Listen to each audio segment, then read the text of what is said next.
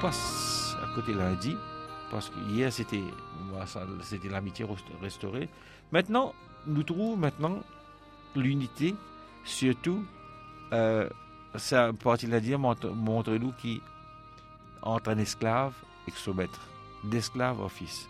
Tandis que Paul était emprisonné à Rome, Paul rencontre un esclave qui nous sauvait de son maître. Ce, maître s'appelle Onésime. Il nous sauvait et dans, les, depuis Colosse, il est venu jusqu'à Rome. Et Paul, il nous rendit compte que il connaît personnellement son maître Onésime. Et l'épître à Philémon, à Philémon, montrez-nous et l'esclave-là s'appelle Onésime. Hein. Mais ce, maître s'appelle Philémon. Et Paul, il fait connaissance de sa, euh, sa esclave-là qu'il sauvait. Et là, il écrit une lettre à Philémon, son, camarade, un chrétien, un bon chrétien, qui tient beaucoup bien euh, respecté.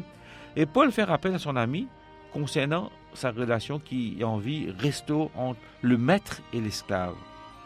Et ces relations-là, sont très très importantes pour Paul, parce qu'il connaît s'il y a une relation brisée capable de nuire à la croissance spirituelle et à l'unité de l'Église.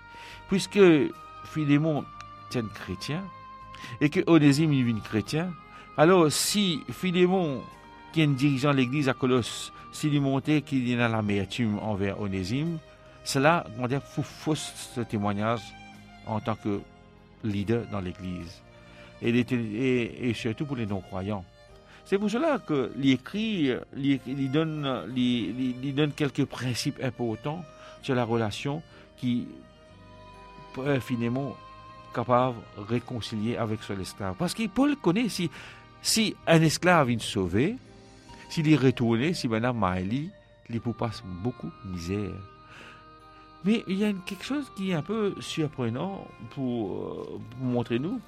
Paul, pour dire, il n'est pas pour dire comme ça, pour arrêter, donner sa liberté. Non, il n'est pas, pas, pas dire tout ça. Dans, dans Colossiens chapitre 3 et les versets 10 à 11, Paul dire, il n'y a ni juif, ni grec, ni circoncis, ni incirconcis, ni barbare, ni chite, ni, esclave, ni libre, mais Christ tout en tout.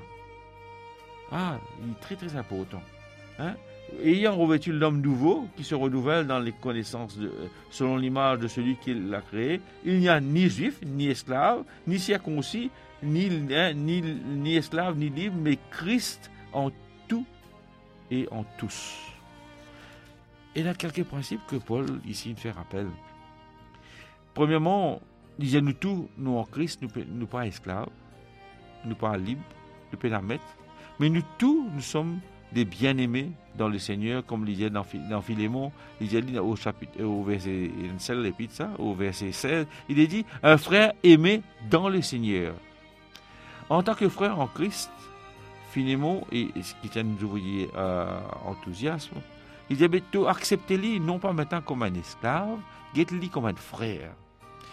Mais sa restauration qui brisait entre le maître et l'esclave, pour capable, il était restauré, il regagne sa réconciliation là, capable de faire une différence spectaculaire dans la vie de l'Église et dans l'unité. Il n'est plus esclave, il y a un frère, et un bien-aimé et digne de confiance.